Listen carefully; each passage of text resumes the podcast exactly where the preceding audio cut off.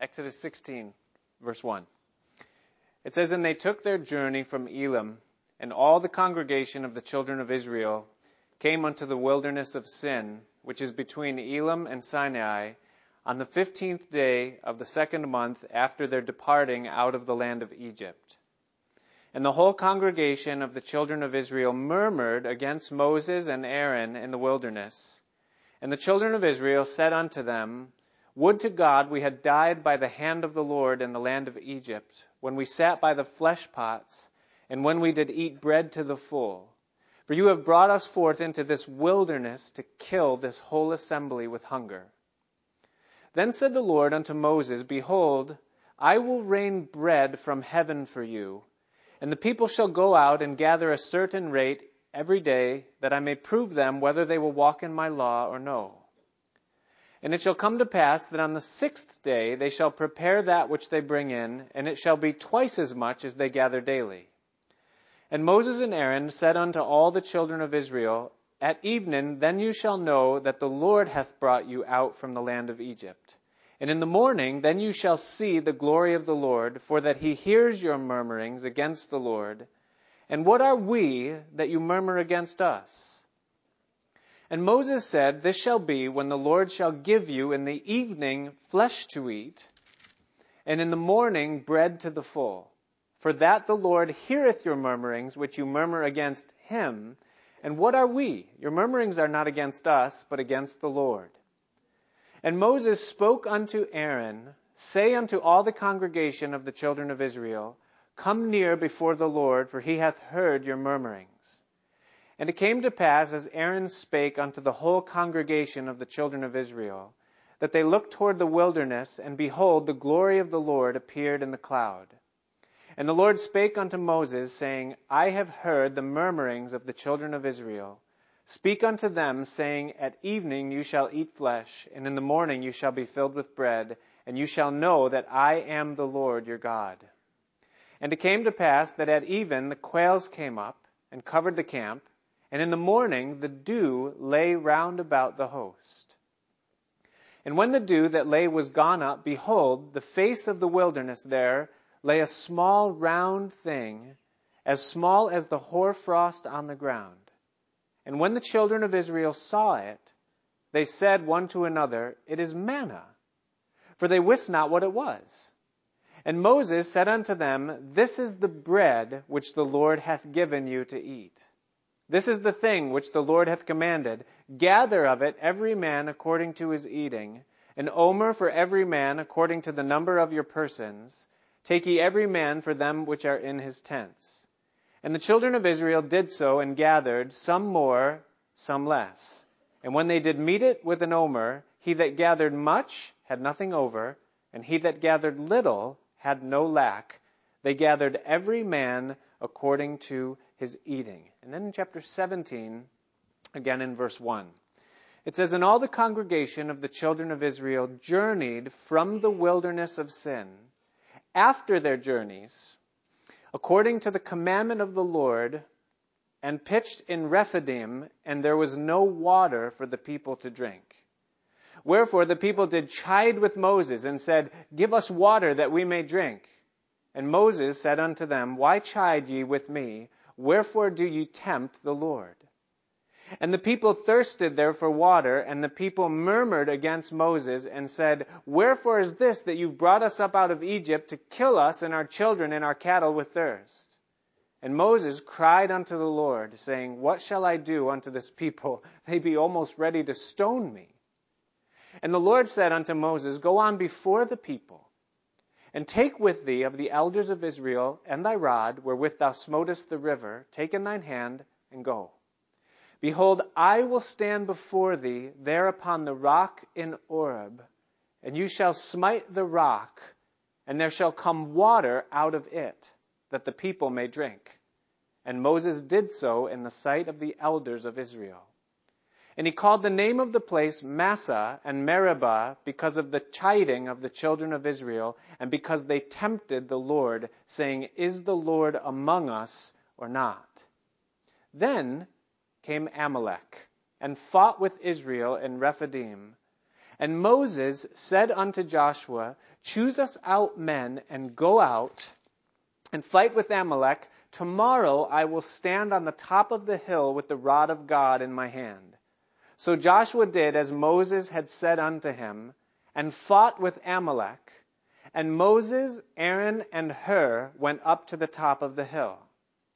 And it came to pass when Moses held up his hand that Israel prevailed. And when he let down his hand, Amalek prevailed.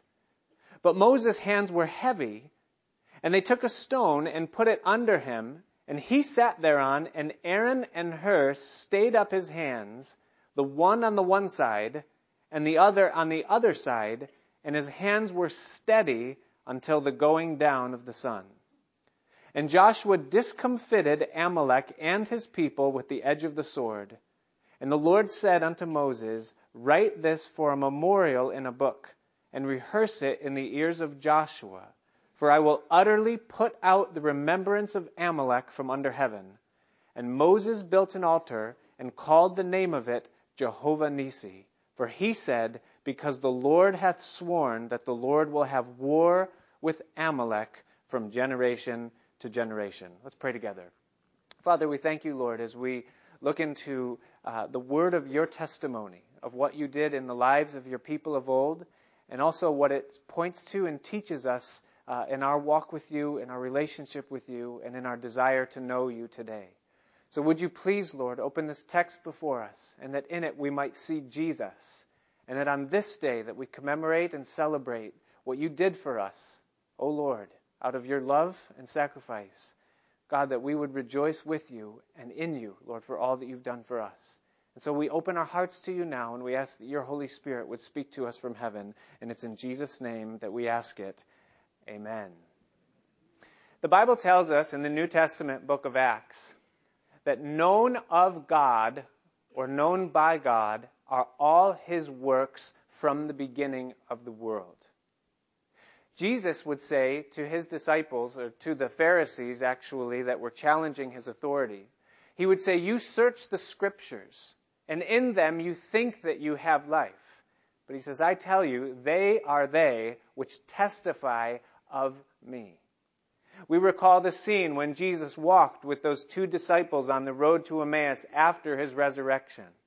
And as he walked with them, it says, beginning with Moses, and then carrying through the prophets all the way through the scriptures, he expounded to them all things concerning himself. And so the Bible teaches us that from the very beginning, God knew exactly what he was doing. And at the very end of the Bible, it tells us that when Jesus is seen in his glorified state, that he is seen as a lamb that had been slain from the foundation of the world. And so if we put all that together, what we understand is that before God even said, light be and light was, he already knew everything that would take place upon the earth. He knew that when he created man, that man would fall. He knew what that fall would then bring into the world. He knew what his solution would be to that fall in that he would send his son into the world to bear upon himself the sin of mankind, and thus man would somehow be able to be redeemed back into a right relationship with God. And then he knew how all things would culminate, and he saw us even here in this time, in the course that he would have upon us. And all of the Bible centralizes and unfolds to that one moment in God's history when his son hung upon a cross. Everything before that time was looking forward to and preparing the way for it, and everything since that time has been looking back upon it and glorying in it. And so the cross, what we celebrate here tonight on this Good Friday, becomes the focal point of the whole reason and purpose why God made all that God made. A demonstration of His great love and the only sufficient revelation of who he is in heaven and on earth. It all took place upon the cross. Now, you might think, well, what does the text that you read tonight in Exodus 16 and 17 have to do with that? It has everything to do with that. As God was leading the children of Israel and unfolding his plan with them, he was growing up a nation And much of the early part of the Old Testament centers around God's development of his people, Israel, and their um, relationship with him, paving the way for the cross.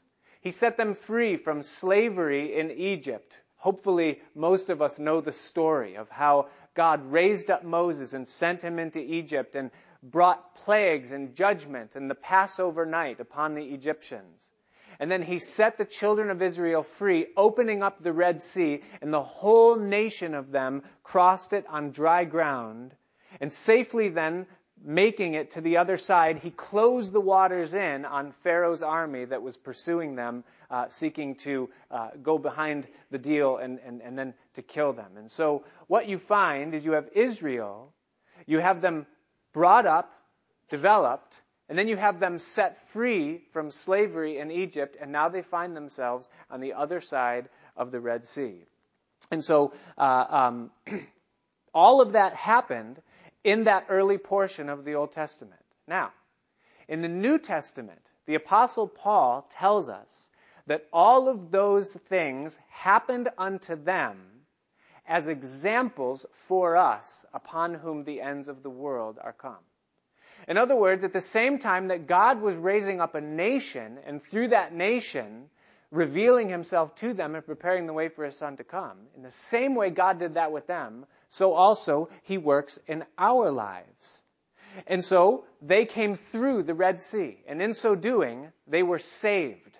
They were set free from their slavery in Egypt. And they would be able to, each one of them, standing there on that saved side shore of the Red Sea, they would be able to look back and clearly see how God had miraculously intervened, removed them from their life and placed them safely on the other side of something. There would be no doubt in any one of their minds, whether it was man, woman, or child. They saw the sea open and they themselves crossed it on dry ground. And so too it is for you and me. We're in the world and we're brought up in it. And its ideals and what its curse has brought into this world is upon us and upon our lives and we, we walk in that.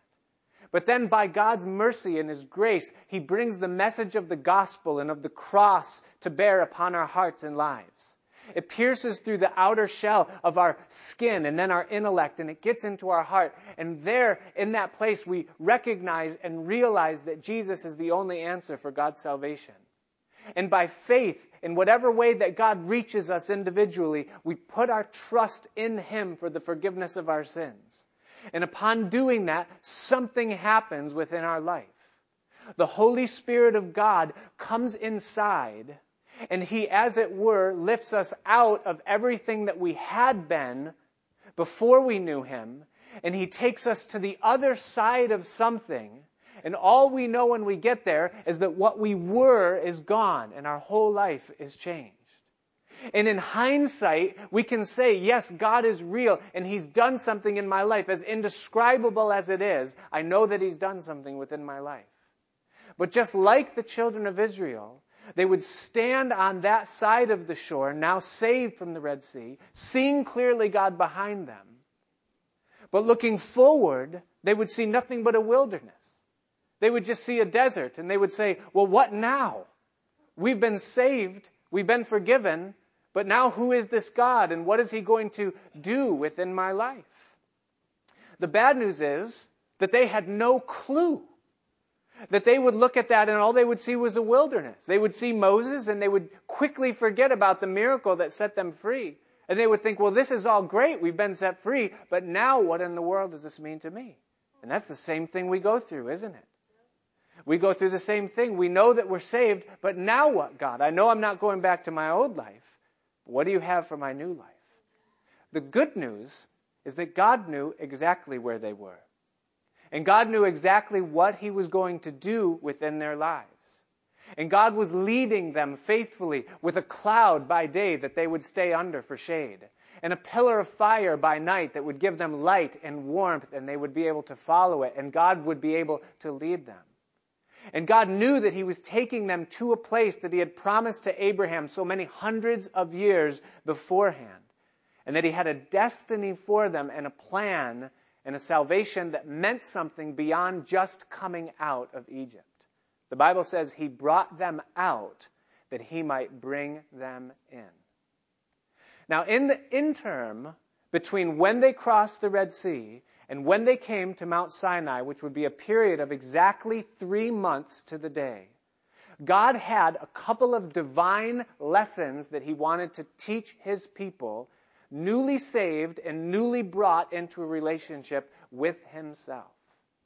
The first lesson would have to do with their physical needs. The fact that they would find themselves in a wilderness, completely bereft of everything that they had had in Egypt, and that somehow they would need to eat and be sustained in that place. And so he would deal with the hunger, the physical needs that they had, and he would teach them concerning his care for them in that, the manna that would come down from heaven. The second need that God would address would be the spiritual need that they had. The water in the Bible always representing the spiritual thirst or the soul need that man has inside. And God would supply water for them at Rephidim as water would come forth from the rock. And then thirdly, God would teach them that they would need help in this hostile world that we live in as they would be attacked from behind from Amalek, and God would supernaturally deliver them, though they were outnumbered and outsourced in every way imaginable. Yet God would be with them in it. And He needed them to learn those lessons right at the onset of their relationship with Him. And so too it is with us. We come into this relationship with God, and as we come in, we recognize everything that was my old life is gone. The Bible says that old things are passed away. Behold, all things become new. And thus my life is new. So what now, God? How is it that you are going to take care of me in my life now that you are working within my life? God promises in His Word that He will take ownership of our lives when we give our, ourselves to Him. In the Gospel of Matthew, chapter 6, Jesus says four times in 10 verses, He says, Take no anxious thought for your life. What will we eat? What will we drink? What will we put on? He says Solomon in all of his glory wasn't clothed like the flowers of the field or fed like the birds are of the air. And he says, How much more will your heavenly Father feed and clothe you, O you of little faith? David would say in Psalm chapter 37, he would say, I have been young and now I've been old, and I've never seen the righteous forsaken, nor their seed begging for bread. Paul would write to the church at Philippi and he would say, My God shall supply all of your need according to his riches in glory. And we learn that very early on in our Christian life is that God as a shepherd leads his people as a sheep, and in that he promises that he will provide for the things that we have need of. I remember being 19 years old and finding myself very much like the children of Israel on that far side of the Red Sea. My past was behind me. I knew it was gone. And the future just looked so vast, as vast as the desert, and so empty. And I remember being in that place in my life at that time and being without a job and being in debt and being without any direction for my life or path to walk on, being without a spouse and just feeling like I had absolutely nothing. That the, God, you've saved me, but what have you saved me for? And I remember on a specific occasion, I got in my car and I drove out to a park and it was wintertime and I took a walk on a frozen pond and fell in. No, not not really. Wanted to. But I remember just going through and one by one declaring all of these things before God and saying, God, you saved my life and these are your promises and this is the situation. God, I'm in debt. God, I'm jobless. God, I have no direction for my life. God, what are you doing? Why did you save me? And one by one, just bringing those things before the Lord. That was when I was 19. By the time I was 20, I had a job. I had no debt. I was beginning to see a path form for the future of my life, and I was engaged to be married. And all of those things happened in such a supernaturally natural way that I almost had to be reminded that I had prayed about those things and that my life had changed that much in such a short period of time. And I began to learn early in my walk that He's the one that provides for the needs of His people. He takes care of the physical needs that we have. The second thing that God wanted them to know and that they needed to know is that He is the answer for the water need that man has. It tells us there in the text that as they traveled from the wilderness of sin and now they make their way to Rephidim, the next place that God was leading them on the way to Sinai, that the people thirsted. And you can imagine, I mean, they've been eating this bread now. God is taking care of that need. But they're traveling through the scorching hot desert day by day, and there's no spring. There's no lake or pond or store of water. There's absolutely nothing for them to drink. And so they're parched and they're dry. And there's a legitimate need that's inside. And so again, they chide and they murmur against Moses and Aaron and say, Why did God lead us into this wilderness for this cause of killing us so that we could die of thirst? And God spoke to Moses and he said, Moses, this is the way that water's to be provided for the people. He said, I want you to take the elders of Israel and I want you to stand upon the rock in the presence of the people. And I will stand before you there, and you're to take the rod of God in your hand. And in their sight, as I stand before you, you are to smite the rock, and I will provide water for my people. And out of obedience to God, Moses struck the rock and water began to flow. And the congregation of the people that were all there began to drink as God began to satisfy them with the water that they needed. Now, water in the Bible always represents, at least as it relates to drinking water or satisfying or quenching the thirst, the deep spiritual need that every man has. When Jesus met the woman at the well in John chapter 4, he struck up a conversation with her as she was there in the middle of the day. And he asked her for a drink of water, and, and she looked at him and she said, You've got nothing to draw with. And Jesus said, If you knew who it was that was talking with you right now, you would have asked of me, and I would have given you living water. He said, Whoever drinks of this water, the physical water of this well, they're going to thirst again because it can only satisfy temporarily. But the water that I give will spring forth into everlasting life. In John chapter 7, when Jesus was at the Feast of Tabernacles, on the great day of the feast, it says that he stood up in the midst of everyone who was there. And he cried out to all of them, and he said, If any man thirst, let him come unto me and drink. And out of his belly will gush forth or flow forth torrents or rivers of living water. And it says, This spake he of the Holy Spirit, which was not yet given because Jesus was not yet glorified. And so the water of quenching in the Bible speaks of the thirst, the spiritual thirst that every man, woman, and child has within this world, and that can only be satisfied by the one source that God has allowed or ordained, and that is Jesus Christ Himself. The wisest man that ever lived, King Solomon, wrote in the book of Ecclesiastes. And a man with unlimited resources and wisdom beyond that which anyone ever had. He gave himself to try everything that this world possesses to try to satisfy and quench the thirst that he had inside. And after listing off everything that you and I could possibly think of or imagine to try. He came to the end of that and he said, All of it is vanity and vexation of spirit. And the result of the pursuit of trying to satisfy a spiritual thirst with a physical something is that he came to the conclusion that he absolutely hated life. But many years later, in thinking that through and then writing it down, he says this concerning that as it relates to you and me. Solomon says, that God has set eternity in our hearts. In the King James, it says that He has set the world in our hearts. In other words, God has set each one of us on a course in this life to try to find the solution and to quench that thirst that we have inside. And we try, don't we?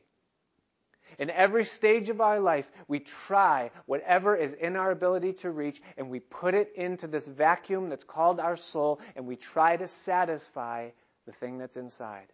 But here's what you need to know tonight is that you can never satisfy a spiritual thirst with a physical something. It is absolutely impossible. There is only one thing that can satisfy that thirst, and it is the water that God gives the water that He provided in the person of His Son, Jesus Christ. And the good news is that that water is available to all. And God needs us to know that as we walk with Him, is that even after we're saved, the only thing that will ever satisfy our lives is Jesus Christ and his presence in our lives, his purpose for our lives, and his person in our lives. That's the only thing that will ever satisfy anyone, and there is nothing else for all of eternity. God needed them to know that. Third thing that God needed them to know is that we live in a hostile world. We do, don't we? It says they went from there, and it says that Amalek showed up. And Amalek represents the perpetual enemies of God. And the perpetual enemies of God in the Old Testament took on a physical uh, um, uh, manifestation in the ites, the Amalekites, or the Enes, the Philistines, and all of their you know people. But throughout every age, from generation to generation, the enemies of God perpetually are the world, the flesh, and the devil. And Amalek represents them, and probably more than any of the other two, he represents the flesh, the enemy that lives within you and I. The devil's been defeated, and the world's been placed under his feet. He's overcome the world. But the flesh is something that we deal with on a basis, a regular basis, isn't it? And it tells us that as they journeyed, and they were in the place called Rephidim, which means rest, a resting place. And Jesus is a resting place, isn't he? And we find rest in him. And we say, I'm resting in Jesus, but there's an attack. There's something coming upon my life. There's turmoil within. There's hostility coming from without. There's persecution and unacceptance. There's temptations and trials and strains. What in the world is going on here within my life? Will Joshua and Moses commune together concerning this attack of this group of people, the Amalekites? And Moses said to Joshua, Here's the solution. Here's what you're to do. You're to choose out men, men that are able and men that can fight. And you go down into the valley and fight. And listen, understand this, Christian, is that this life, this Christian life that we live, it is a land of hills and a land of valleys, just like the promised land was for them in the Old Testament. And there are valleys in this life, and there are enemies in those valleys. And Moses, the high priest, looked at Joshua, the general, and he said, You go down into the valley and fight. Don't run, fight. And here's what I'm going to do I'm going to take Aaron and Hur, and I'm going to go up on the mountain, and I'm going to intercede for you there. You go down, I'll go up. And so Joshua listened to the command of Moses. He went down. Moses went up with Aaron and Hur. And the Bible tells us a very interesting thing happened while they were there in that setting. It says that as long as Moses' hands were raised, a symbol of intercession and prayer and standing in the gap for Joshua in the valley, it says that Joshua prevailed. Unarmed, unprepared, and untrained, never fought before. They were slaves in Egypt, just fresh set out. But now they're called to fight. But with Moses interceding with his hands in the air, it says that Joshua and the children of Israel prevailed against Moses. But when Moses' hands became heavy and began to stoop and to drop, it says that then Amalek began to prevail, and Joshua would lose ground to the Amalekites that were trying to kill them so early in their salvation. And so the solution is that Aaron propped himself on one side, Hur on the other side, and they held Moses' arms up so that they stayed there. They were fastened in that position. And in that, Joshua, down in the valley, was assured the victory. And it says that he discomfited, not destroyed, because Amalek would be a perpetual enemy. God would have wars with him from generation to generation. He will one day be destroyed. You could say, Praise the Lord for that. But in that moment, God said, I will have perpetual fights with him. And he was discomfited and he was put to flight. And Joshua and the children of Israel succeeded in their fight against uh, um, the perpetual enemy of the Amalekites. Now, how did God provide the victory for the children of Israel in this vulnerable state because of the hostility that came? First of all, it was because of the intercession of the high priest Moses. Moses in the Old Testament is a picture or what we call a type of Jesus Christ, the great high priest that you and I uh, put our faith and our trust in. Jesus would say, or Moses would say, prophesying of Jesus that would come, he would say that God will raise up a prophet like unto me. And as Moses was the apostle and high priest of Israel, Jesus Christ is the apostle and high priest of our confession, it says in the book of Hebrews. And so they prevailed in part because of the intercession of the high priest. And the Bible tells us this concerning you and I in the battles that we face in the turmoil of this life. It says that we have a great and faithful high priest, Jesus Christ, who ever lives to make intercession for us. You say, well, what happens if the hands of Jesus Christ get heavy and he begins to drop them and we begin to lose ground to the enemy? That never needs to happen, and here's why. Because the other element in this that brought Joshua and the children of Israel victory, it wasn't just the fact that, that Moses was interceding for them. But once Joshua, who would be down in the valley in the sight of Moses on the hill, would see this progression and this pattern of the hands being raised, victory, and the hands dropping, defeat, once he saw Joshua, Moses, and his hands being propped up by Aaron and Hur, it would give to him the assurance and the confidence that now I know that I'm going to prevail. That this battle is supernatural. It's more than my skillfulness and my ability to wield the sword. It's more than my ability to outsmart or outfight this enemy that I'm against. It has everything to do with him whose arms are propped up for me. And it's an incredible picture if you put yourself in Joshua's shoes. Because as he would turn and he would look and he would see the state of Moses' intercession, what he would see is he would see three men up on a hill, and the man in the middle would have his hands raised, fastened in a position. And that's the position that you and I fight from in this world that we live in. We look up and we see that we have a high priest who intercedes for us. And his hands will not get heavy because they're not being held up even on his own. They've been nailed there. Of his own volition and free will, he allowed himself to be nailed to a cross that we might look and say that if God spared not his own son, but freely delivered him up for us all, how will he not now with him freely give us all things? And thus the victory belongs to us, though we live in a hostile world and we will face the hostility of this world on a very consistent basis. Know this that he who began a good work in you will be faithful to complete it until the day of Jesus Christ. And he does not fail. He ever lives to make intercession for us.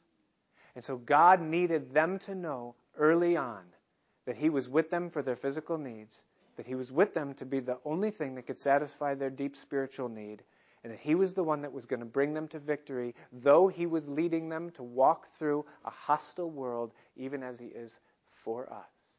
There's one more thing that God provided for them before all of this happened, and it was the greatest need that any of them had and that was the forgiveness of their sin.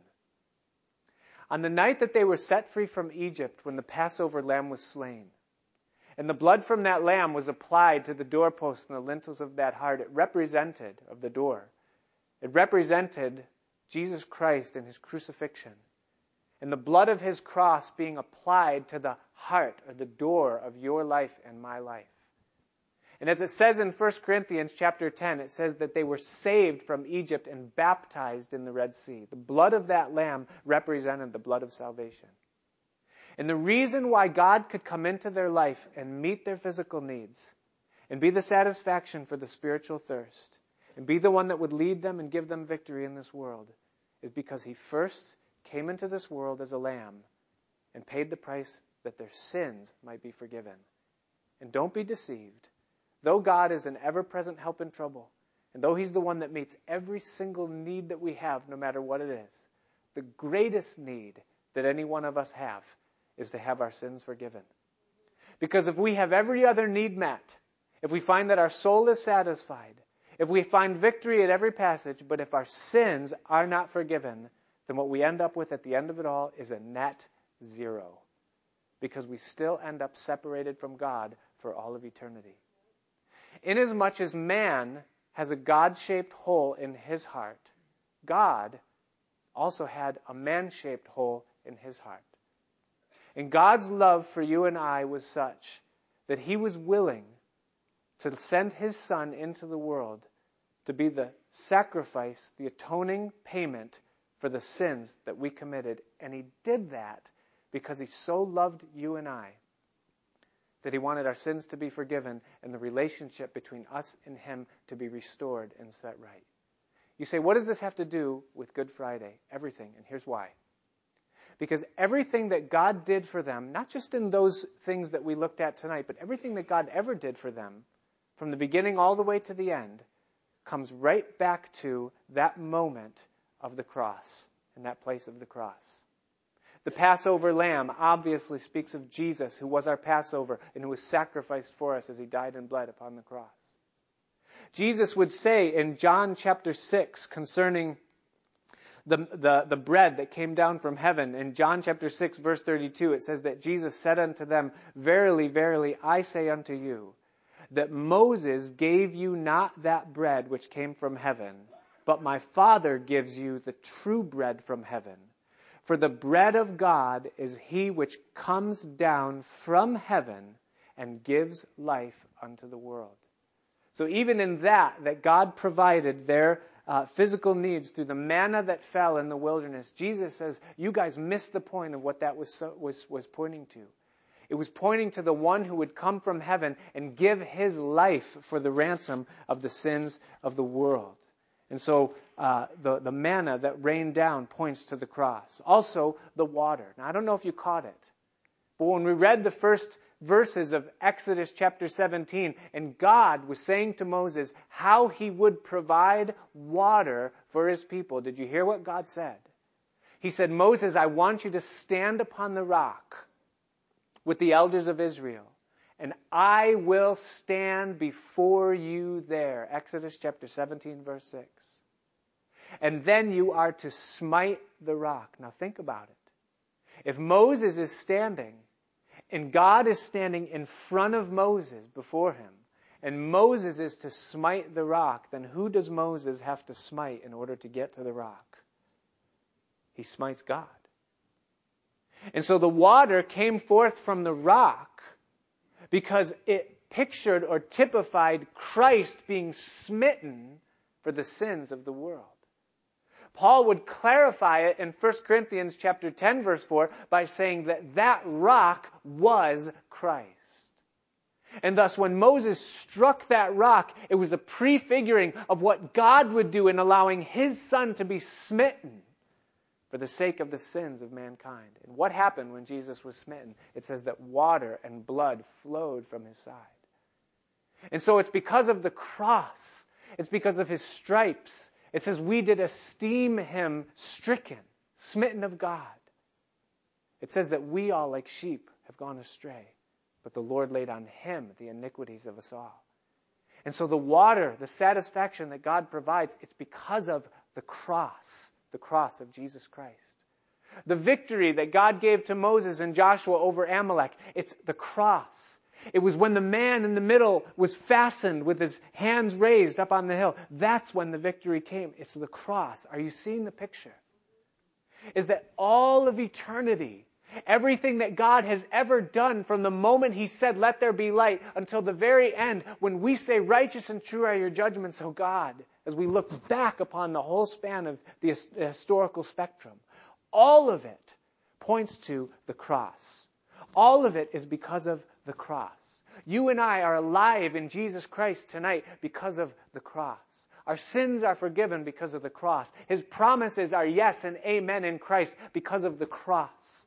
We sit here tonight satisfied to some degree, no longer laying our head on the pillow at night, wondering why we exist or what is the world for or where do I go when I die. We stand secure in those things because of the cross and we are guaranteed that He will bring us from where we are to eternity because of the cross of Jesus Christ.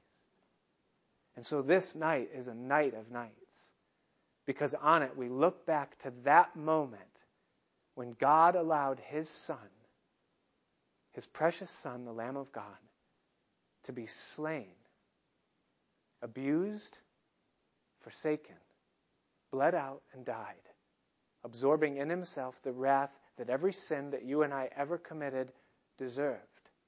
And he absorbed it in himself so that we could be brought into right relationship with him and that we'd be able to close our eyes, fold our hands, and when we pray, say, Our Father. And say, Father, you've adopted me as your son or as your daughter. And you've made me so much more than a servant and so much more even than a friend. You've brought me into your family. And you've given to me the thing that I needed the most and the thing that I could never provide. And on top of that, you've promised to do everything that I will ever need in this life. We're going to take communion tonight as we commemorate this. And I would ask the ushers to come now um, to deliver it.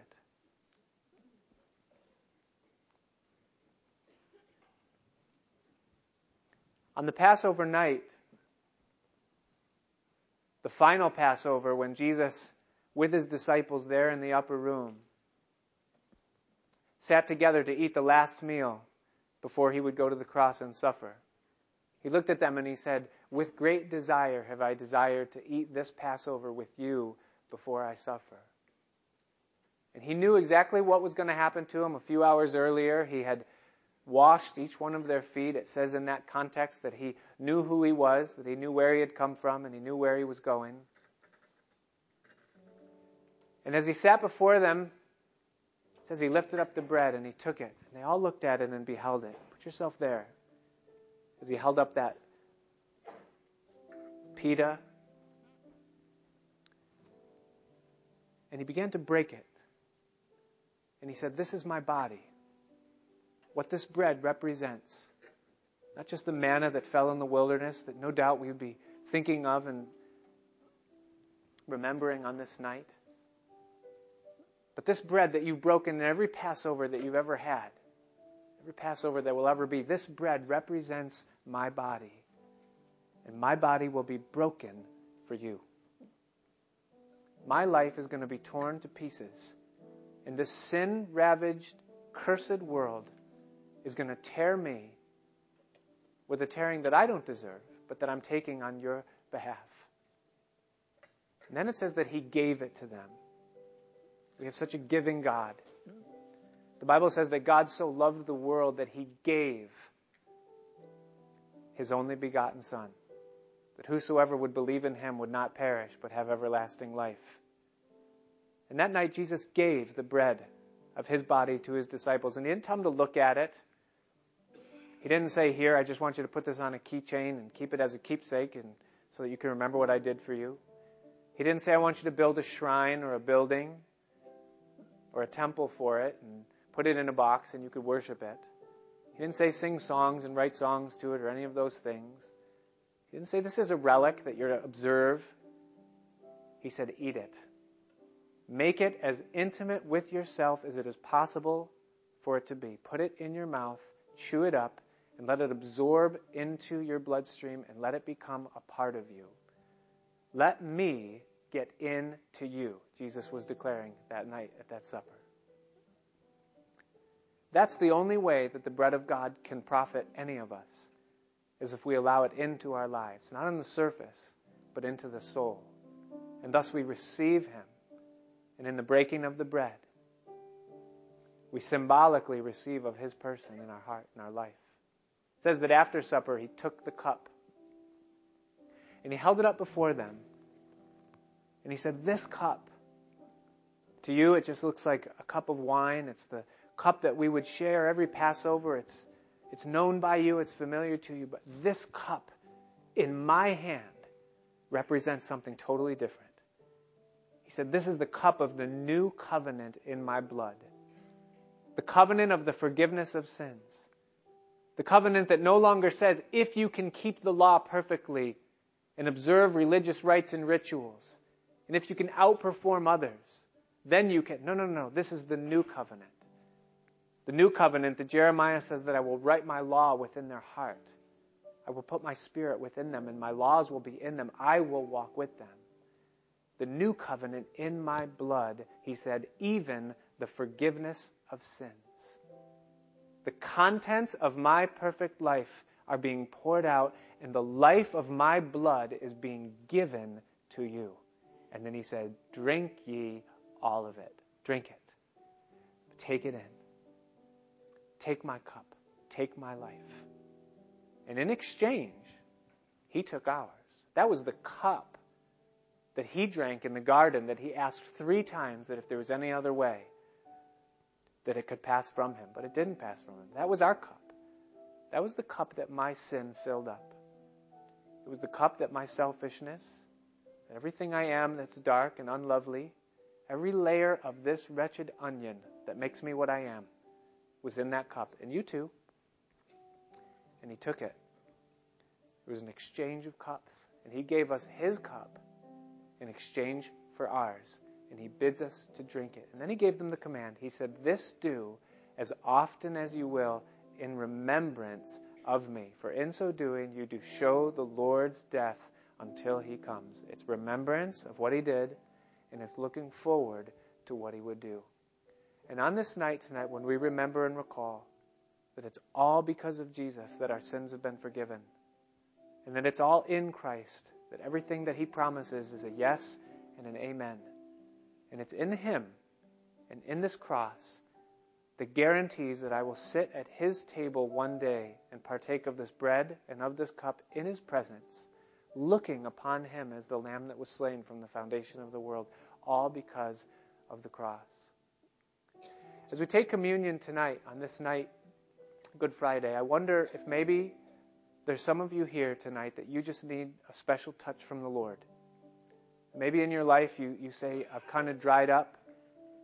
And the Bible talks about times of refreshing, and I find I need that time of refreshing.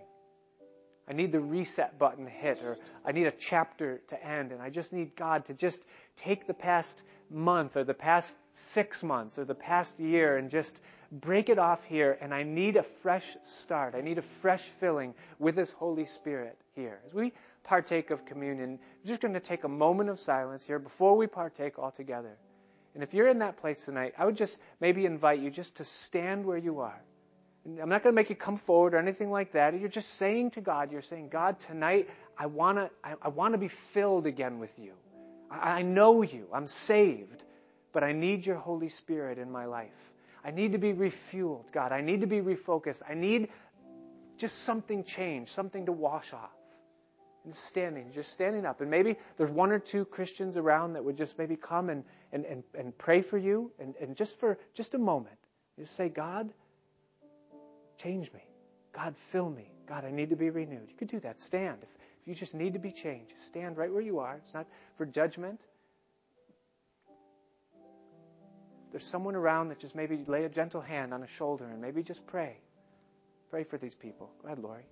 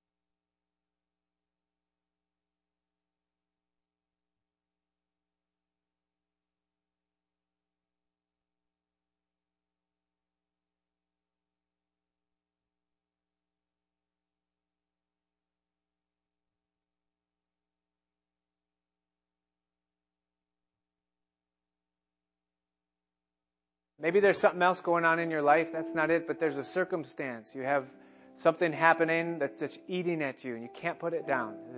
Uh, I call it helicopters in my in my mind. It's just I'm, there's something I can't get it out, and I'm just looking for a landing place, and I can burn it down to the ground until it just crashes and burns until there's fresh steam. You know what I'm talking about?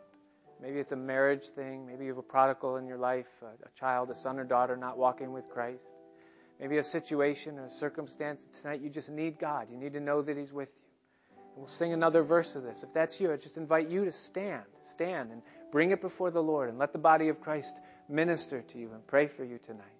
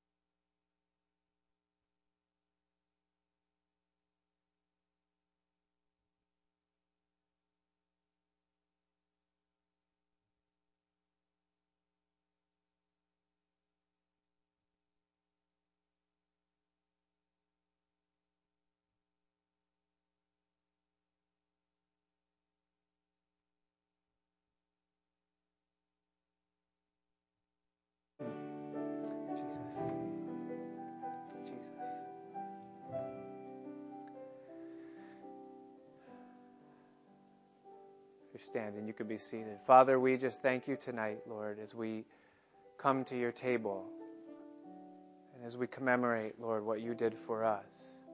And we believe that you're here even right now. And we believe that you hear every prayer. You see the heart cry of every one of us here. You know it is our greatest need tonight. Lord, you know who needs healing. You know who needs restoration. You know who needs forgiveness. You know who needs a miracle. You know who needs encouragement, who needs to hear your voice. God, you know who needs direction. And Father, we're asking tonight, Lord, that by your stripes, according to the blood that was shed upon the cross, and according to the love that you professed towards us and the promise you gave, Lord, we're asking tonight that you would meet with each one of us here. It is our great collective desire, O oh God, that you would be first and foremost in our lives. Lord, we can get so far from you.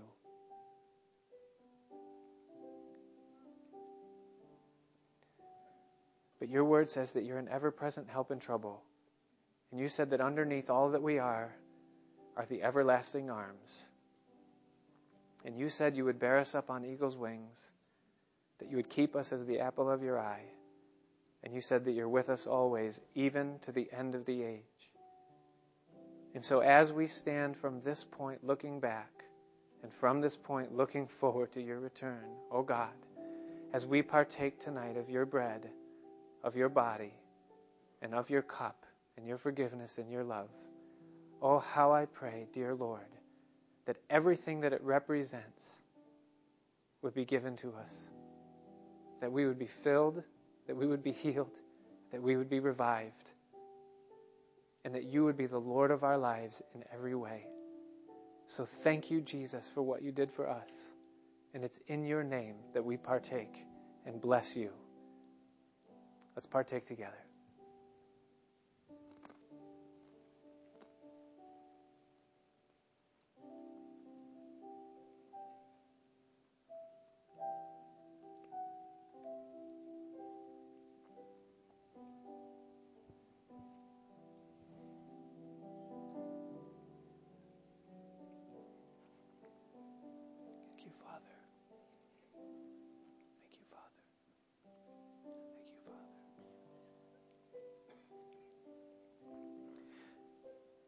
May we stand in your strength, Father. May we go with the sense that you're with us. And may you be all that we need. May your face ever be before us, O Lord. And we ask these things in Jesus' name. Amen. Let's all stand together.